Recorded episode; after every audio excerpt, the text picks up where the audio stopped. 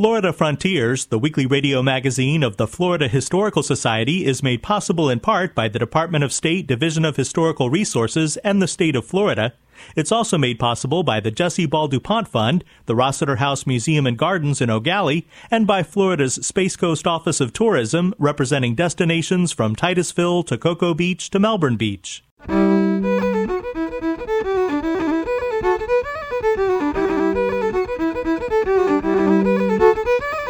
This is Florida Frontiers, the weekly radio magazine of the Florida Historical Society, on the web at myfloridahistory.org.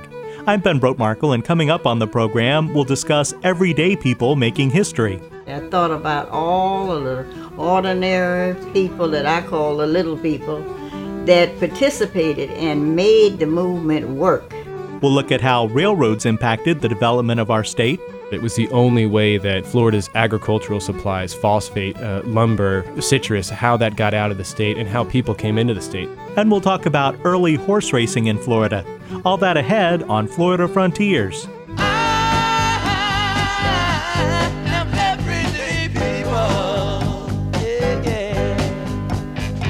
The archive at the Library of Florida History in Cocoa includes thousands of rare and out of print books, maps dating back to the 1500s, more than 12,000 postcards, historic photographs, and original documents.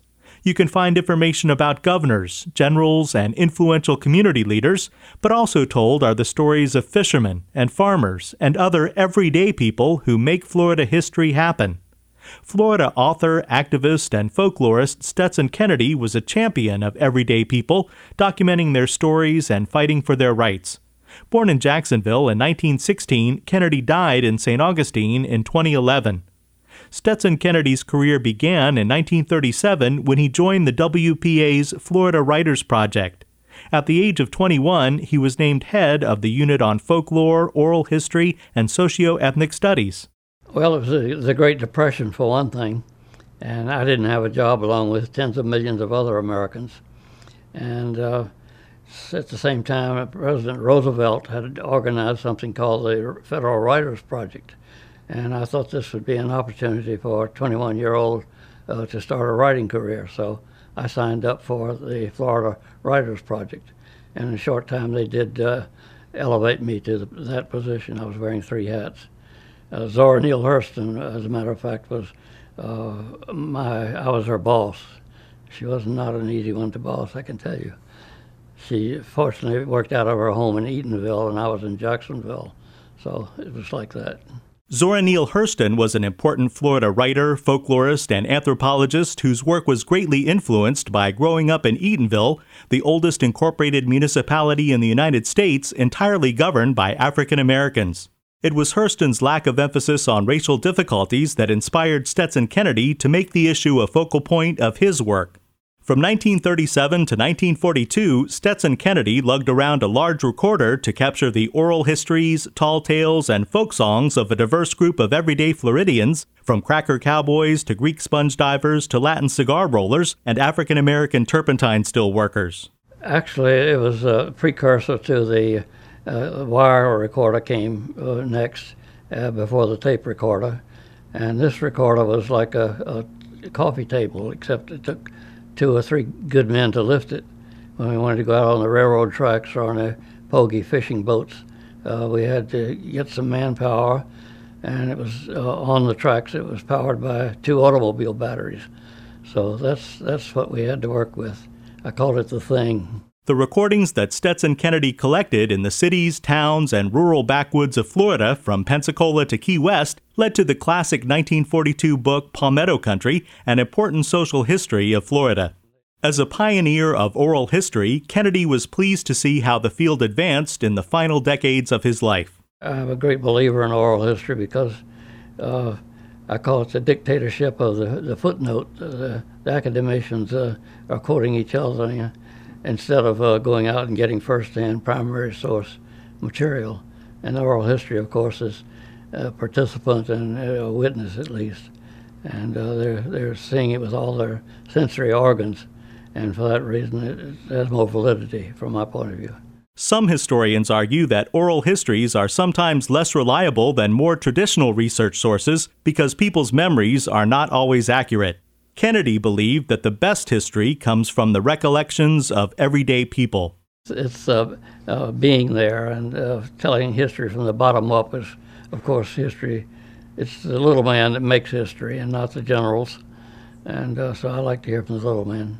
Folk musician Woody Guthrie, best known for the song This Land Is Your Land, was a big fan of Stetson Kennedy's work. Guthrie spent many of his last years living in Stetson Kennedy's house in Beluthahatchee Park. I recall Guthrie saying at one time, uh, Stetson's not exactly a folklorist, he's a po-folkist, uh, by which he meant, uh, I suppose, a champion of the poor, uh, one of the folk, and not writing from, from some other point of view. It was Stetson Kennedy's infiltration of the Ku Klux Klan and other white supremacist groups that earned him national and international recognition. Using the name John Perkins, Kennedy was able to secretly gather information that helped lead to the incarceration of a number of domestic terrorists.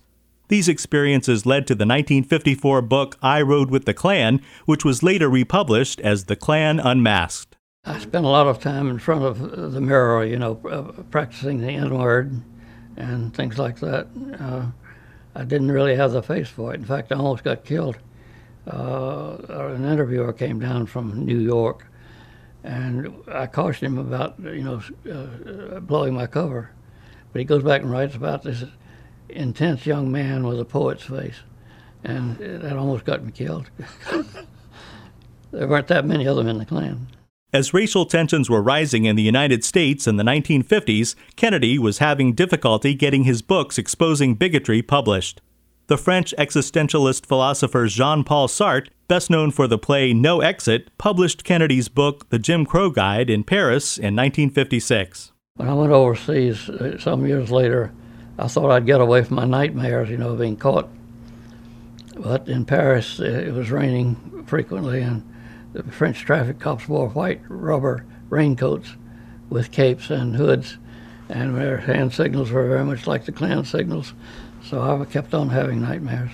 Although he never forgot his roots as a native Floridian born in Jacksonville on October 9, 1916, Stetson Kennedy did choose to live abroad for about a decade. Well, McCarthy was going on. Uh, Eisenhower was president, and he was, as presidents go, he wasn't all that bad.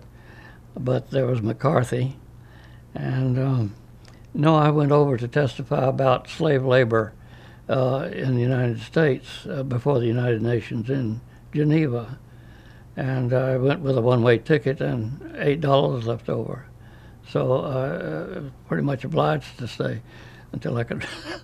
and it took me eight years, so to speak, to raise the round trip home. Harry T. Moore was an educator and civil rights activist who founded the Progressive Voters League, registering tens of thousands of African American voters in Florida. He was a statewide leader of the NAACP and fought for equal treatment for African Americans in the justice system. Before he was killed when a bomb exploded under his home on Christmas night 1951, Harry T. Moore endorsed Stetson Kennedy's campaign for the U.S. Senate. I had announced for the United States Senate as an independent colorblind uh, candidate for total equality. This is 1950, when uh, you know took a lot less than that to get you killed. And Moore's organization of, of Black Floridian voters uh, called a meeting and invited the Democratic and Republican candidates and me to speak to them. And I'm the only one who showed up. And so they endorsed me unanimously. And so that's how it, it didn't really begin there because I had attended uh, meetings with Moore, state NAACP meetings in Ocala and Orlando, uh, so that uh, we were acquainted before that campaign. But I uh, always felt guilty that the feeling that uh, my campaign, his endorsement of it, uh, played a major part in getting him killed. In the summer of 1964, the United States Congress had reached a stalemate in discussions about the proposed Civil Rights Act. It was the actions of ordinary people in St. Augustine, Florida, that led to the Civil Rights Act being passed into law.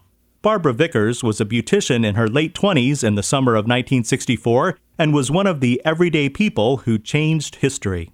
Dr. Hayling moved across the street, 8 Scott Street.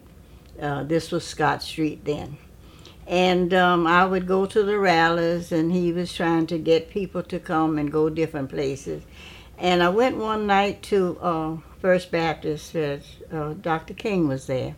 And um, Dr. Hayling needed people to go on Sundays to the kneel-ins. And um, I had a beauty salon, so I didn't work on Sundays. I said, well, that's something that I can do. So uh, Dr. King was uh, in the pulpit, and he just looked around, and I guess I was excited. And he said, young lady, will you go? And I said, yes. And that started me, got me started.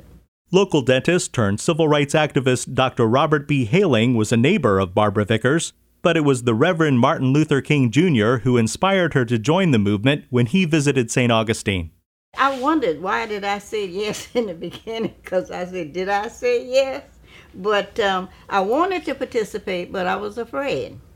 And um, I wanted a better life. And I said, the only way you, you get it done is to get out there and do it.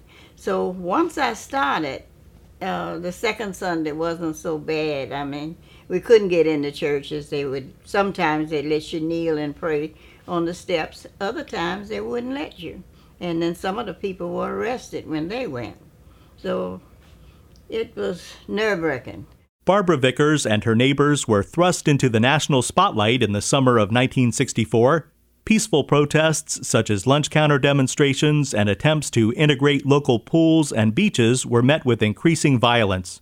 On June 9th, just one month before the Civil Rights Act was passed, national activist Andrew Young was beaten during a march around the plaza in downtown St. Augustine. He wasn't too far behind me, and we slowed up. And uh, the lieutenant said, Nope, keep moving, keep moving, do not stop, do not stop, keep moving. And when we got there, uh, they started throwing rocks. And um, earlier that day, they put a truckload of rocks in the plaza. And uh, the people, the whites, were in the plaza with the rocks, and they was throwing it. So we went around the plaza, and those rocks, they didn't hit me that night but it hit so many people they had to go to the hospital and they refused to wait on them here, so they had to take them to Jacksonville. But um, I could feel head of rocks going by me, zoop, zoop. But I was lucky that night. I didn't. Um, but then it was a hedge just before you go into the plaza, and we all knelt down behind that hedge for safety. Yeah, that was one of the worst nights for me. It was. As the civil rights movement of the 1960s became a part of history, Barbara Vickers felt that the everyday people who had been on the front lines risking life and limb were not receiving proper recognition. She led the effort to have the St. Augustine Foot Soldiers Monument created. That's why I was just, I don't know why, I just thought about that monument morning, noon, and night. I thought about all of the ordinary people that I call the little people that participated and made the movement work. And if it hadn't been for those people, one person couldn't make it work. So they had no recognition of any those the people, the little people, and I worked you know, seven years, organized a group, and we worked to get that monument down in the plaza that uh, Brian Owens um, did a wonderful job on. And um, it's to recognize. That's why it's not Dr. King's figure, it's not the Dr. Hayling figure, it's the ordinary people that no one can recognize. And it's for them. The monument consists of four bronze busts, uh, shoulder to shoulder, in front of a relief, a curved relief sculpture that represents the plaza itself, the plaza in which the a lot of the events took place, uh, the plaza in which the sculpture is now permanently installed. The four people depicted represent a, a rough demographic of the people who were protesting at the time a white college student, a black male in his mid 30s, an elderly black woman, perhaps in her mid 60s, and a teenage black girl. So that demographic was given to me as something I had to work with, and it, and it worked out fine. Uh, there's no way we could really tip our hat to all of the various people that came down, but uh, that's what I had to roll with. So the, the object for me was to, well, how do you do it? How do you sculpt, how do you sculpt something that is memorable and draws people? It's a fairly small monument as monuments go how do I create something that will make people walk over and then want to examine it? So each of these four people depicted, four subjects I call them, are in a slightly different emotional state. And uh, as I said, they're shoulder to shoulder. The implication being that they're they're part of a unit, and they are they're looking at something, they're responding to something, but you as the viewer, you don't know what that is. That's for you to fill in with your own imagination. So the sculpture is as much about what you don't see as what you do see. The St. Augustine Foot Soldiers Monument has its back turned to the slave market where people were bought and sold as property and faces the building where lunch counter sit ins took place at the Woolworths department store. The monument stands as an enduring testament to the power of everyday people to make history.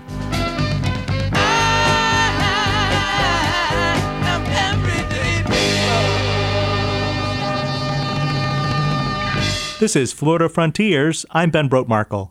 Visit us on the web at myfloridahistory.org to listen to archived editions of this program, find great books on Florida history and culture, read our Florida Frontiers blog, and much more.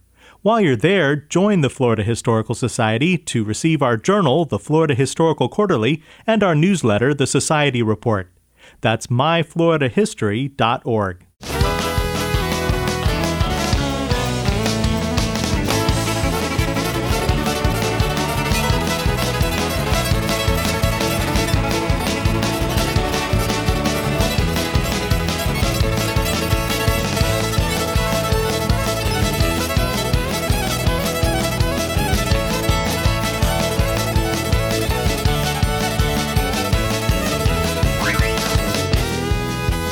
The Orange Blossom Special was a luxury passenger train that came to Florida from New York between 1925 and 1953.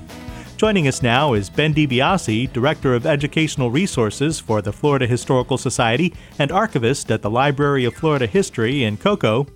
Ben, railroads have had a significant impact on the development of Florida. Yeah, that's right. Uh, for most of the, the history of human habitation in Florida, uh, waterways have really been the primary means of, of transportation. Uh, early Native Americans used uh, dugout canoes to transport uh, people and supplies throughout the peninsula. Um, but it really wasn't until the 19th century that a new technology, the uh, invention of the steam powered locomotive, um, that that really shifted away from the waterways as a primary means of transportation to the development of, of railroads.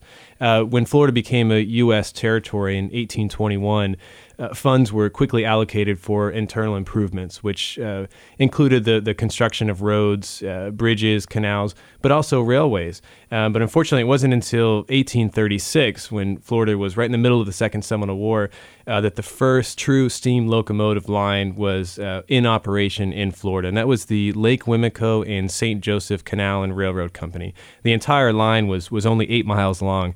it was a, a, a five foot wide gauge line and it ran from uh, St. Joseph's up towards the Apalachicola River. And the primary purpose was to transport cotton uh, down to the Gulf Coast, which it could then be transferred onto uh, ocean going vessels and, and, exported out of the, the state. Uh, it wasn't until 1845 Florida becomes a state. Um, we have a lot of uh, outside investment. People are, are really interested in developing Florida. Uh, and the first cross Florida railway, which was the called the Florida Railway, ran from Fernandina to Cedar Key on the Gulf Coast was established. Uh, it was approximately 156 miles long, and at the time was the longest railroad in Florida until the Civil War. Uh, of course, the Civil War uh, caused a lot of, of problems for, for uh, this kind of improvement. A lot of the railroad construction stopped. And then the 1880s, when the population again began to grow, we see more and more private companies uh, coming in, and, and, we have the Florida East Coast Railroad, uh, the Atlantic Coast Line, the, the Seaboard Airline, the, the big three in Florida right around the turn of the century, uh, kind of dominated transportation uh, up through the the mid uh, period of the, of the of the 20th century. Now, you have here a, a, set of bound volumes of documents from railroad companies across the country, but it includes Florida as well. Yes, that's right. What we're looking at today is uh, one volume in a set of uh, dozens uh, that covers a period from about 1872 up through 1932. And this is called the uh, Poor's Manual of Railroads of the United States. And these were first published in 1868 by a gentleman uh, named Henry Poor.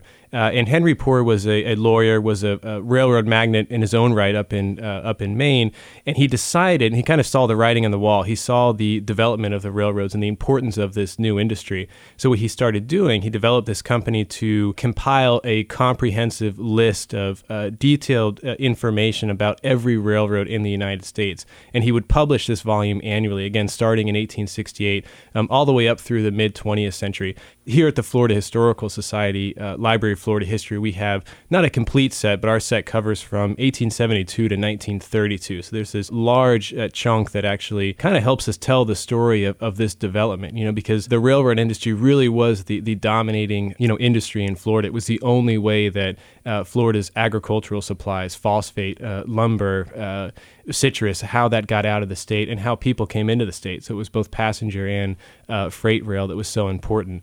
Uh, and if we look at, you know, just as an example of uh, one of the uh, railroad lines in Florida, this is the Jacksonville, Pensacola, and Mobile Railroad. It states here the line uh, ran from Lake City, Florida to Chattahoochee, uh, gives us a total distance of 151 miles. it lists the president of the company, uh, the treasurer, the superintendent, all the way down to the freight uh, agent. Uh, also gives addresses of where the uh, principal offices are. Uh, tells us how many locomotive engines were owned by the company. I mean, incredibly you know, you know granular details that were important for investors. So people like Henry Flagler, before they started investing in Florida, they probably referred to the Poor's Manual and and got a sense of you know, the, the state's uh, internal improvement funds, uh, the amount of debt that the state owned, and all of this was compiled neatly into these uh, into these Poor's volumes. So, how do researchers today use railroad documents like these? Well, again, it's because of that granularity that they're so incredibly important. So, for instance, if, if anyone is trying to look at large uh, scale trends throughout Florida history, you know, from the late 19th century to the 20th century, if we're looking at the development of the state, um, we have to uh, look at the and kind of uh, produce this comprehensive analysis of how railroads are affecting uh, Florida's economy because it was such a big part and really left such a, a large footprint on Florida's history. Uh, you really can't look at uh, any of, of that kind of large scale uh, uh, research without referring to these Poor's manuals. So, uh, you know, having this complete volume is really important for researchers, and a lot of them are available online uh, now as well. But it's an important component of Florida's history, and it's good to have that that type of detail that would be very difficult to find if Poor's hadn't hadn't published these volumes. Okay, well, thanks, Ben. Sure, thank you. Ben DiBiase is Director of Educational Resources for the Florida Historical Society and Archivist at the Library of Florida History in Cocoa.